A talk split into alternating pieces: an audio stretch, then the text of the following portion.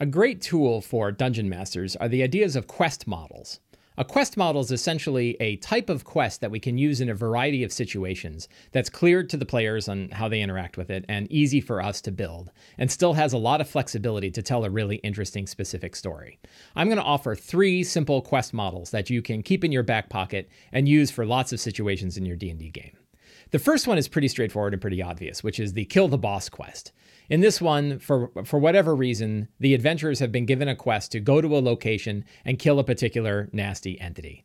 This can be at first level, going to find the cult fanatic who is secretly sending cultists into the city, all the way up to 20th level, in which you need to hunt down the archmage who's causing entire catastrophes to entire planes of existence. It's a really simple model. Some kind of patron or some quest is given to the characters to go to a specific location, hunt down a boss, and end their end their existence. The second quest model is recover the artifact. In this quest model, there is some object that the characters need to acquire, and it's sitting in a location, and it's their job to go to that location and get it.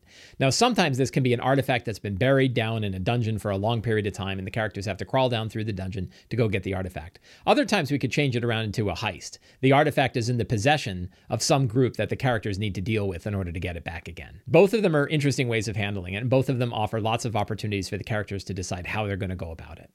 The third quest model, equally common, is the rescue somebody. In this quest model, a patron has asked the characters to go rescue somebody. A lot of times it could be a child that fell down a well and, and ended up in ancient sewers that the city didn't even know about. Or it could be a benefactor of the characters has been kidnapped by a bunch of hobgoblins, and the characters have to go into the hobgoblin fortress and rescue the kidnapper before they're executed. Uh, a third one, a group of nasty cultists. I'm a big fan of cultists group of nasty cultists could have grabbed a sacrifice, and the characters have to go there and get the sacrifice back before they're sacrificed to an elder god. These are all very simple quest models. They're very straightforward. You can keep them in your pocket. They seem too common, but it's the flavor of the quest that really make them interesting. Who they are, what the artifact is, who the boss is, the locations that they're at. Those are the things that we can twist and turn and change around so that every time we run these quest models, they run well and they're just as exciting for us as they are for our players. I hope you enjoyed this video. If you did, there are four things you could do. You could subscribe to my YouTube channel. You can subscribe to my newsletter at slyflourish.com. You can join my Patreon at patreon.com slash slyflourish, or you can pick up my book, Return of the Lazy Dungeon Master. Thank you very much and have a great day.